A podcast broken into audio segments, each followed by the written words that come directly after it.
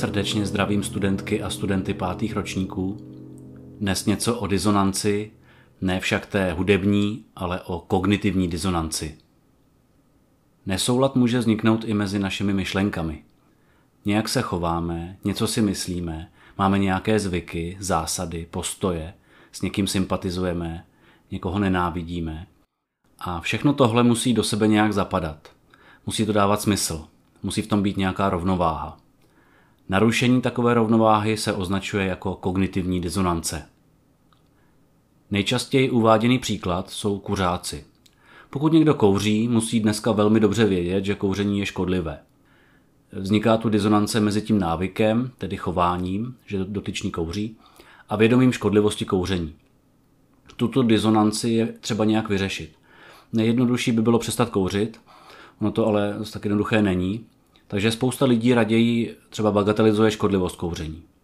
Říkají, že to riziko není zas takové. Nebo to nějak kompenzují. Vysvětlí vám, že protože sportují, tak se to kouření vlastně vyváží zdravým pohybem. Nebo to nějak obhajují.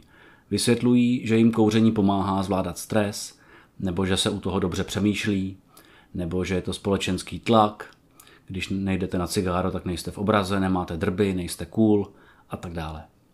Prostě kuřákův zvyk kouřit na jedné straně a skutečnost, že je to nezdravé, smradlavé a tak dále na druhé straně, vytváří nesoulad a tomu se říká kognitivní disonance.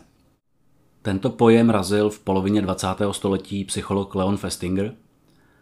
Použil takovou vlastně hudební metaforu, aby znázornil, že podobně jako opravdová disonance, i kognitivní nesoulad je vnímán nepříjemně a vyvolává snahu uvést ten rozpor do souladu, jako v případě skutečné disonance, která v sobě taky má cosi nepříjemného a tíhne k odstranění toho pocitu, třeba rozvedením do něčeho konsonantnějšího. Při zkoumání kognitivní disonance se Leonu Festingerovi a jeho kolegům povedl husarský kousek. Infiltrovali polonáboženskou sektu, která čekala na konec světa. Výzkumníky zajímalo, jak budou členové sekty reagovat, až ten předpovídaný konec světa nenastane. V létě roku 1954 jedna paní z Chicaga předpověděla konec světa, potopu, která měla nastat nad ránem 21. prosince toho roku 54. Ta paní tvrdila, že dostává zprávy z vesmíru prostřednictvím automatického psaní, tedy že jí něco vede ruku a ona jen zapisuje o sdělení. Mezi nimi byla také informace z planety Clarion o konci světa a o tom, že pro vyvolené přiletí těsně před potopou vesmírná loď. Kolem té paní se utvořila sekta, říkali si The Seekers a chystali se na apokalypsu a na svoji záchranu. Doslova se odstřihli od svých dosavadních životů, opustili práci, své blízké, spálili mosty. Psychologové Festinger, Riken a Schachter se o tomto proroctví z planety Clarion a o této sektě dočetli v místních novinách a rozhodli se, že zkusí skupinu infiltrovat a pozorovat zevnitř, co se bude dít. A skutečně se jim povedlo tu sektu The Seekers kontaktovat a přidat se k ním. Skupina se tedy chystala na konec světa. V půlnoci z 20. na 21. prosince měl přiletět strážce z vesmíru a vyzvednout je. Šli na stanovené místo a čekali. V půlnoci nic, půl jedné nic, ve čtyři ráno nic, tak asi ve tři čtvrtě na pět přišla další zpráva automatickým písmem říkala, že Bůh se rozhodl zemi ušetřit, že apokalypsa nebude, protože ta skupinka lidí, která tam celou noc dělá, že rozprostřela tolik světla, že zachránili svět před zničením. Kdybyste byli členy takové sekty, co byste udělali? Řekli byste, no nic, tak to nebyla pravda, zkusím se vrátit k rodině, kterou jsem opustil, do práce, kterou jsem opustil. Jeden z těch členů se v podstatě takhle zachoval, ale ostatní se zachovali přesně opačně. To, že se předpověď nevyplnila, v nich upevnilo víru. Sekta kontaktovala novináře, dávali rozhovory a šířili informace o záchraně světa. Přesně tohle Festingera a jeho kolegy zajímalo. Vznikla tady kognitivní disonance. Víra, že bude konec světa, byla v ostrém nesouladu s prostým faktem, že se žádný konec světa nekonal. Většina z nich na to neřekla, no jo, tak to nebyla pravda, zmílili jsme se, nebo naletěli jsme. Ti lidé opustili své dosavadní životy, čekali tam celou noc, sundali si přesky z opasku a sponky z podprsenek, protože nesměli u sebe mít nic kovového nebo co. Prostě svoji víru manifestovali už natolik, že pro zachování nějaké vnitřní integrity prostě nemohli tohle jen tak vymazat. Proto tím řešením bylo vysvětlit nějak, proč se konec světa nedostavil. A z pohledu sociální psychologie je zajímavé hlavně to, že skupinová soudržnost zde hrála klíčovou roli. Zajímavé na tom je nikoli v to, že nějaká paní tomu věřila, ale že šlo o celou skupinu kolem ní.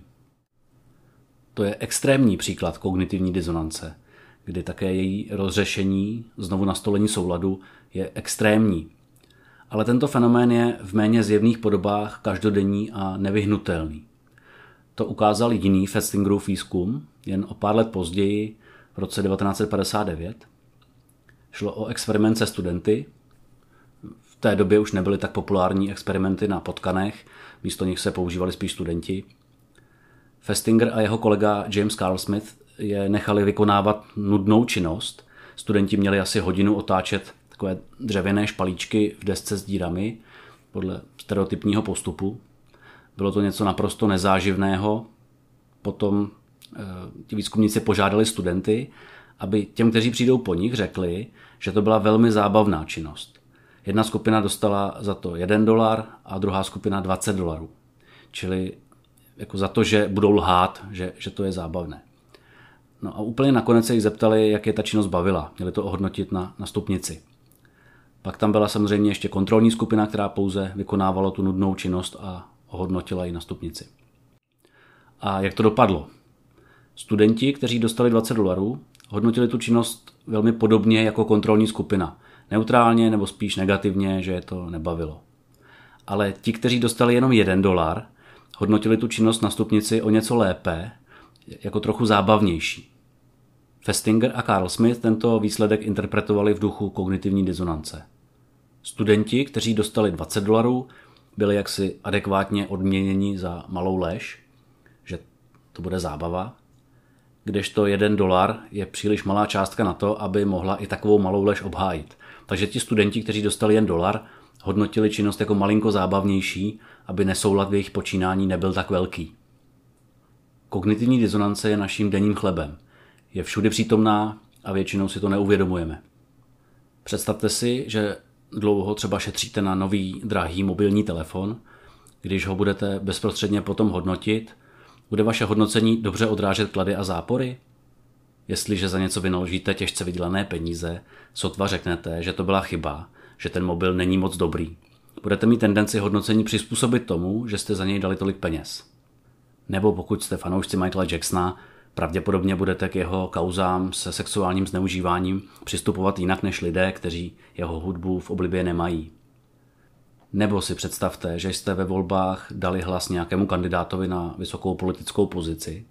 Když je zvolen, začnou se u něho objevovat názory a činy, které se vám úplně nezamlouvají. Budete je kritizovat a zachováte si zdravý odstup?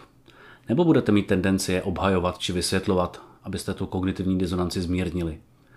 Možná se z daného politika vyklube nakonec úplný magor, ale mnozí voliči, kteří ho třeba po dlouhá léta hájí a identifikují se s jeho názory, většinou neřeknou, tak dost, tohle už je jako moc. Obzvláště volič, který své názory hojně prezentuje svému okolí, je tak trochu v pasti. Není snadné popřít vše, co dosud říkal. Potřebujeme, aby svět dával smysl. A jsme často ochotní kvůli tomu tvrdit, nebo si dokonce myslet, něco velmi neobvyklého.